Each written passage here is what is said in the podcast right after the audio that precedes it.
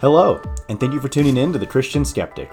I'm your host, Sean Kerwin, and as always, it's my mission to take an honest look at our questions about Christianity through the lens of logic and reason. I'm not here to preach at you, just to start a conversation with you. I hope you enjoy the show.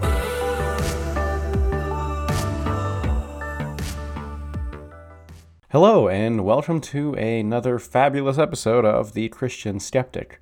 I do want to apologize for being a little late to post this one. I took a couple weeks off for some travel and to catch up on the grad school homework that I needed to get done, and really life just got busy. But I am back and ready to tackle another topic.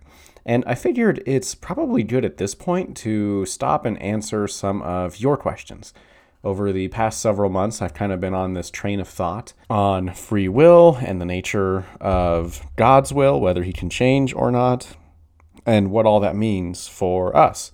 And so, if you hadn't had a chance, I really encourage you to go back and check out the past, I don't know, six or so episodes of the podcast and let me know what you think. But for the next few episodes, I want to take some time to answer some of your questions that I've received over the past several months. And I want to kick things off with a question that uh, I'm actually really excited to get to because it's about the Jewish feasts and the customs and traditions. And that's just something we haven't talked about on this show yet. So, this question uh, comes from a listener named Amy. And first of all, Amy, thank you so much uh, for you and your husband listening to and supporting the show. And thanks for writing in with your question. So, Amy writes, I was wondering if you could talk about the Jewish feasts and fasting as God instructed them to do in the Old Testament, as he declares these his quote unquote appointed feasts and appointed times. She says, I grew up Southern Baptist and raised in the church. Their teachings did not include any of these commandments from Jewish custom. I don't even remember us fasting either, and my parents had us in church three days a week. Should all Christians observe these appointed feasts and times as well as fasting? Also, Amy writes, according to God's word, the Sabbath should be on Saturdays, which is the seventh day. But for as long as I can remember, we've treated Sundays as the Sabbath.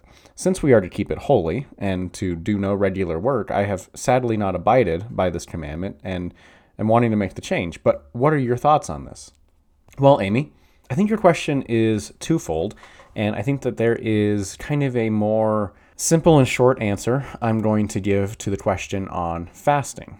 Because the fasting and the appointed times and appointed feast days are two very different things in the Bible. Fasting is a voluntary uh, spiritual discipline that is not only like prayer, but goes with prayer. And this is different from the feast days because the feast days are appointed days in the calendar that each have their own meaning and point to a future fulfillment, which we'll get to in a little bit when we start talking about the feast days.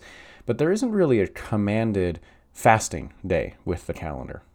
However, we see many of the major biblical characters fasting. Uh, even Jesus himself fasted. And often what we see is that the fasting is one side to a two sided coin of a time of prayer and devotion to God. And that's really biblically what is expected to be.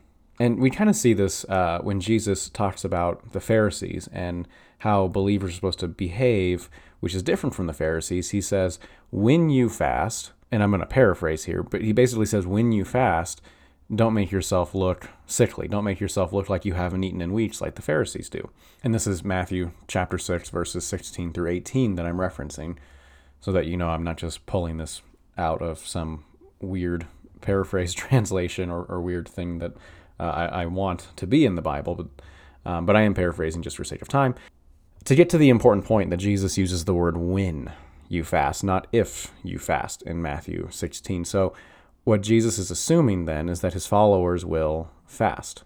And so, in this, I do think we have a relatively simple answer, which is that fasting is a supplement to prayer life. It's a way to um, rid yourself of a physical need, that being food, in order to properly focus on the spiritual need. There is no appointed time or ritual or season of fasting.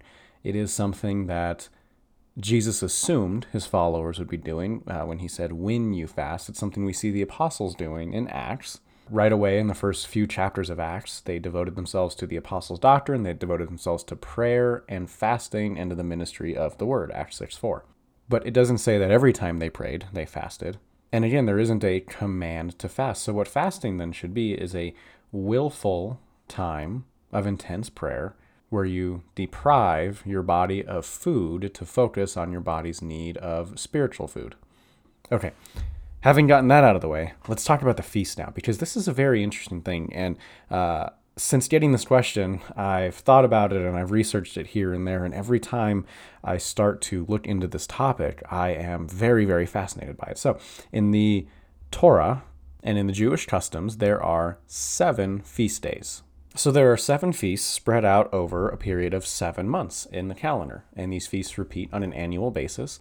The feasts start uh, in the springtime, around March or April, with the Passover feast and that's the feast that was initiated when the angel of death passed over Egypt when the children of Israel were still in Egypt, were still in captivity. He would pass over those Israelites that had sacrificed a lamb and spread the lamb's blood on the doorpost.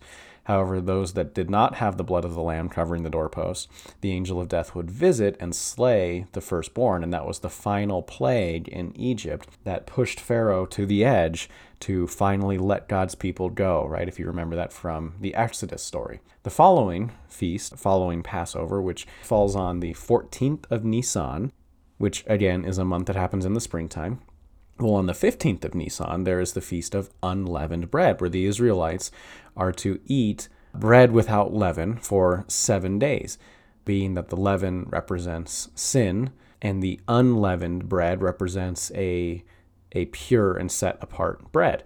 Following that, immediately, is the Feast of First Fruits. And that was an offering feast where the children of Israel were to offer the first fruits, literally, of their harvest to the Lord. Following that feast, uh, they were to count from the Sabbath that immediately followed Passover 50 days uh, to the Feast of Weeks. And the Feast of Weeks was a harvest feast. The Feast of Weeks would begin the harvesting season, where all the customary uh, harvesting laws were to be followed by the Jews. This feast is also called the Feast of Pentecost, uh, Penta meaning 50, right? Because it's 50 days after the Sabbath following the Passover. And then there aren't any feasts for a period of about three months. The next feast that uh, ensues in the Jewish calendar is called the Feast of Trumpets. Interesting thing about this feast the Feast of Trumpets uh, didn't actually have a set day the feast was to begin on. The Feast of Trumpets began on the first full harvest moon of the autumn season, and it literally just began with them blowing trumpets. And this feast was an extra Sabbath, essentially. It was a resting feast.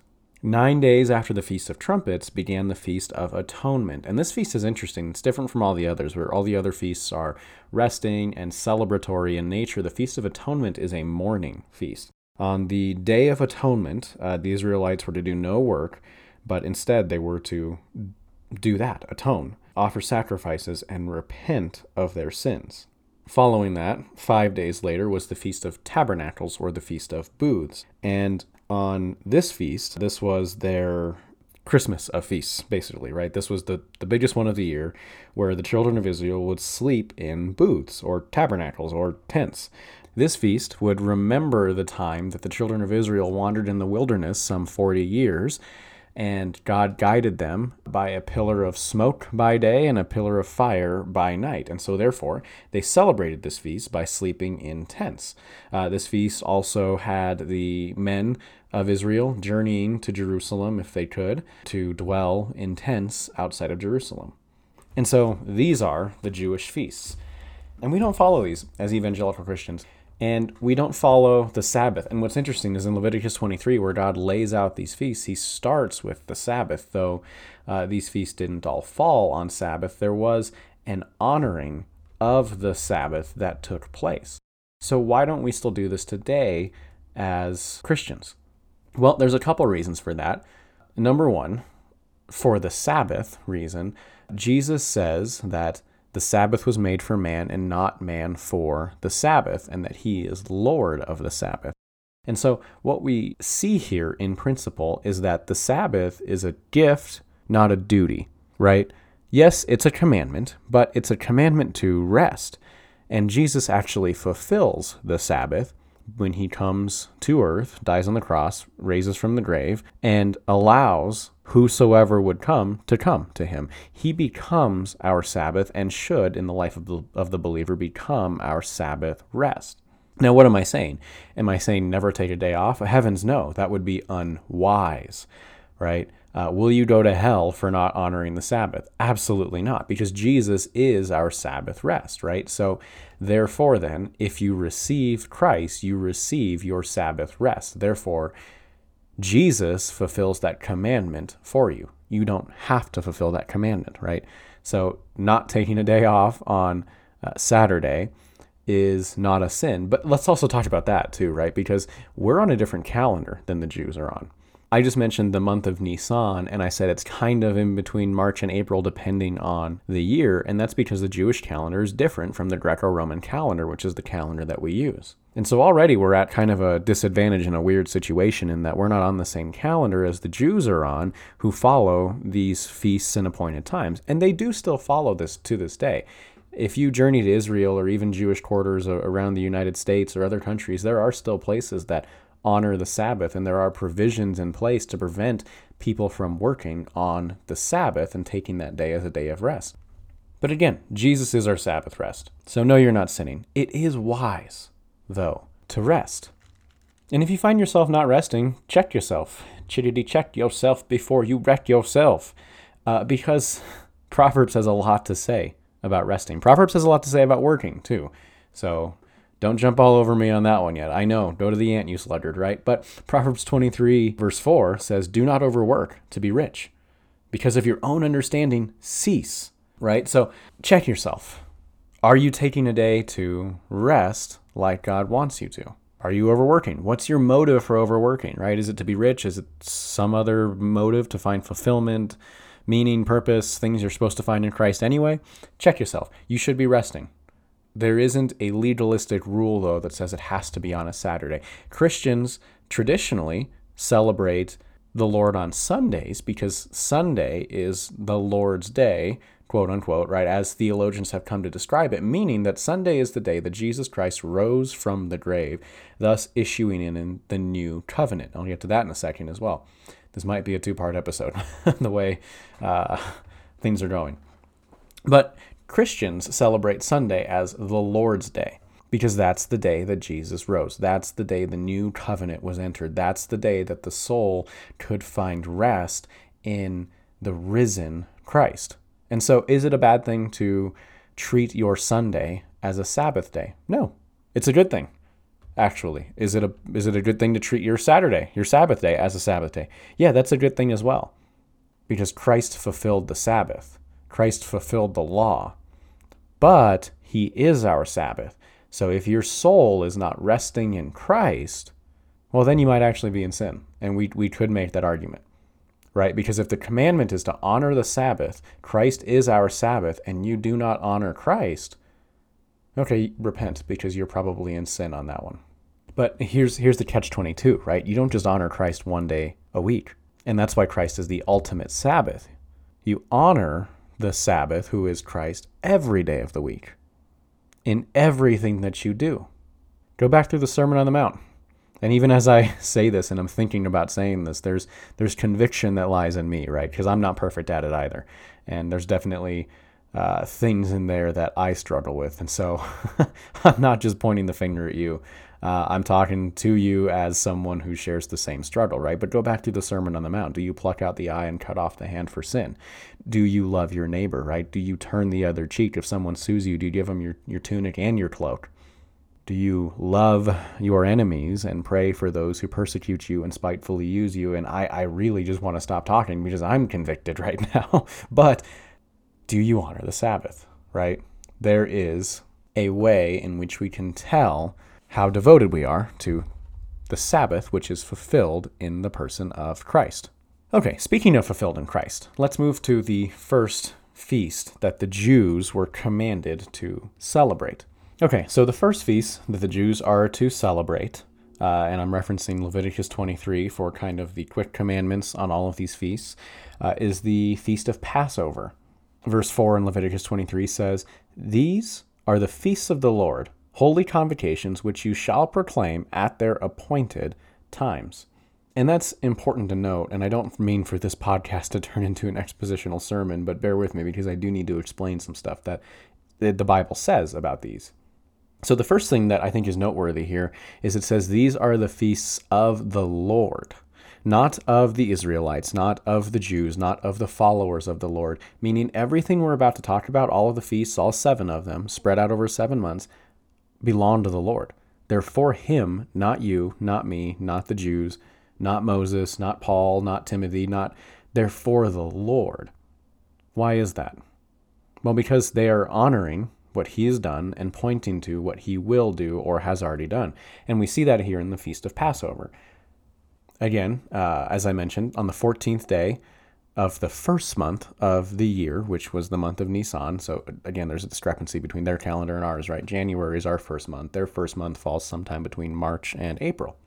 And this is a religious first month as well, because there is a different uh, Jewish calendar that corresponds more with the seasons and is more modern. But the religious calendar has the first month being the first the, the month of Nisan. And on the 14th day, they celebrate the Lord's, verse 5 is what it says, Passover. And the Passover, as I mentioned, is uh, celebrating when the angel of death passed over them. But the Passover has also been fulfilled by Christ, right? Who was, as the Bible says, the Passover lamb that was sacrificed, and his sacrifice made it possible for death to pass over anyone covered by the blood, the blood of Christ Jesus, the blood of the lamb that was slain for the sins of the world, as John the Baptist called him, right? As John, as Jesus was approaching his cousin John, he said, uh, "There is one coming whose uh, sandal strap I'm not willing to unloose." And Jesus comes towards him and he says, "Behold, it is that Passover lamb the Lamb of God who takes away the sin of the world. So Jesus fulfills the Passover. And as we march through this, it also kind of hit me. You know, when, when I initially got this question, I was thinking, well, of course we don't have to, we're not commanded to follow these feast days, right? Because we're commanded to have union with Christ, right? That was what the Last Supper was about. That there's a new covenant, and the covenant is that the the the Godhead through the Holy Spirit comes and lives inside of us and dwells in us, and so everything we do can be a communal feast day with Christ, right? But then I realized it's actually much more deeper and beautiful than that, because at one point Jesus says that you won't get into heaven unless you eat Him and drink his blood. And I'm not talking about communion. I, am talking about way before that night of that betrayal even happened, right? Jesus was talking to a group of Pharisees and to a crowd, and he said, Eat me and drink my blood. Basically, what he's saying is, I am your feast days now, right? Jesus, the great I am, says, I am your feast days. And that makes sense if the feast days originally belonged to God in the first place, which, of course, we just read they do. They did and do and will belong to God in Leviticus 23 4, right? They are of the Lord. And so as we continue to march through the different feasts and how they're fulfilled in Christ or will be fulfilled in the second coming, keep that in mind that Jesus said to eat and drink Him, meaning He is the feast day now. And so, marching forward, after the Passover, immediately following the Passover, is the Feast of Unleavened Bread, which, as I mentioned before, leaven uh, is commonly metaphorical in the Bible for sin, right? And so, when the Passover blood was shed and death passed over us, we were cleansed of our sin, right? You see where I'm going with this. When Jesus died on the cross, he took away the sin of the world. And so, the Feast of Unleavened Bread was fulfilled in that those covered by the Lamb's blood, those that are Christ's, that he paid for their sin, are now cleansed of sin. And the Feast of Unleavened Bread is then fulfilled theologically in that fact. Well, immediately following that is the Feast of First Fruits, where, like I said, the children of Israel would present their first fruits to God, which is also kind of weird because a tithe is commanded much, much before this, right, where they were to give a tenth of the first fruits of everything they produce. And though a tithe is never commanded in the New Testament, it is still a practice of the church today. And yet there's a feast for it, right? And again, there's a fulfillment of that feast. There's a fulfillment of all the seven feasts, but this feast is fulfilled in the resurrection. where Jesus, as Paul writes, became the first fruits of the resurrection. And so the first three feasts then are fulfilled in the passion, death, and resurrection of the Christ, meaning we don't actually have to follow these feasts and set aside these days anymore because these feasts are not the end themselves. They're the means to an end, right? They are to point back and forward at something. So, in other words, on the next 14th of Nisan, if you would like to celebrate the Passover and then the Feast of Unleavened Bread and then the Feast of the First Fruits, go ahead. Have fun. Enjoy yourself. Okay, so we've covered the first three feasts in the Jewish calendar. Now, the next four we will get to on the next episode because unfortunately, this is all the time we have for today. So I hate to do this, but I am going to leave you with a little bit of a cliffhanger. So make sure you tune in for part two. See, I knew this was going to be a part one, part two the minute I started talking. But anyway, as always, thank you so much for listening, and I hope you've enjoyed the show.